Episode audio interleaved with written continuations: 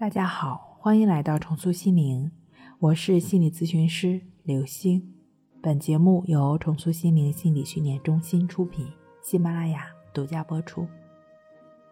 今天要分享的内容是：总是胡思乱想，反复检查，强迫症治疗关键要学会这一点。森田疗法的顺其自然，对于强迫症、焦虑症自我疗愈的人来说耳熟能详。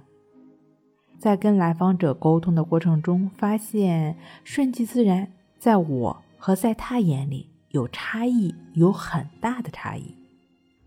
我问他：“你反复几次提到要顺其自然，要顺其自然？我有点好奇，你是怎么理解顺其自然的呢？”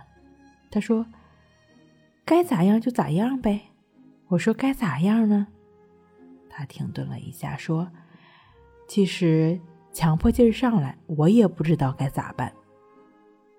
顺其自然的方向指引是正确的，只是很多情况下，症状一上来，很容易一下子就被症状冲昏头脑，不知所措，甚至分不出真假症状是强迫还是现实。要顺其自然，顺的是个啥？其具体指的是什么？是症状吗？是顺着症状？强迫就任由强迫，焦虑就任由他焦虑吗？人对事物产生了评价之后，由此升起的这个感受，在这个层面来讲，其其实就是这种交互作用下的感受。顺，也不是顺着逆来顺受，它代表的是一种顺应。这里还是要区分一下，它不是适应，适应是被动的。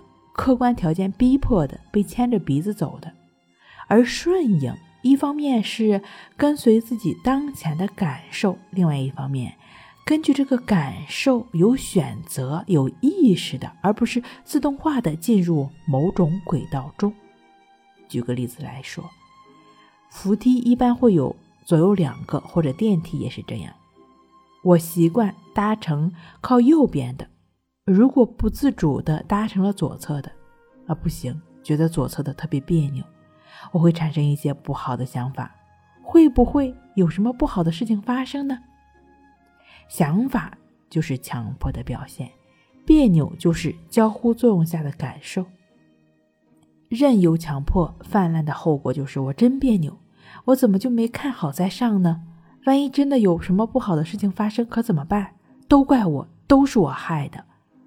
诸如此类的想法，自动化的进入到头脑中，反复纠缠，反复纠结，甚至想法都要冲破头皮了。那顺应感受又是怎么样的呢？正如上面所言，顺应感受不是顺应着别扭别扭下去，而是即便身处别扭中，却不继续稀里糊涂的无意识没觉察。别扭就是一个十字路口。站在分岔口，跟随着意识，也就是跟随着心做出选择。想法不是问题，别扭也不是。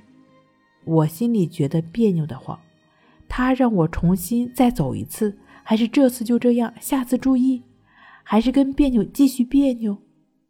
无论做何种选择，都是跟随着别扭这股劲儿，都不是为了对抗。都是在伴随着心的感受，跟随着意识的选择去行事。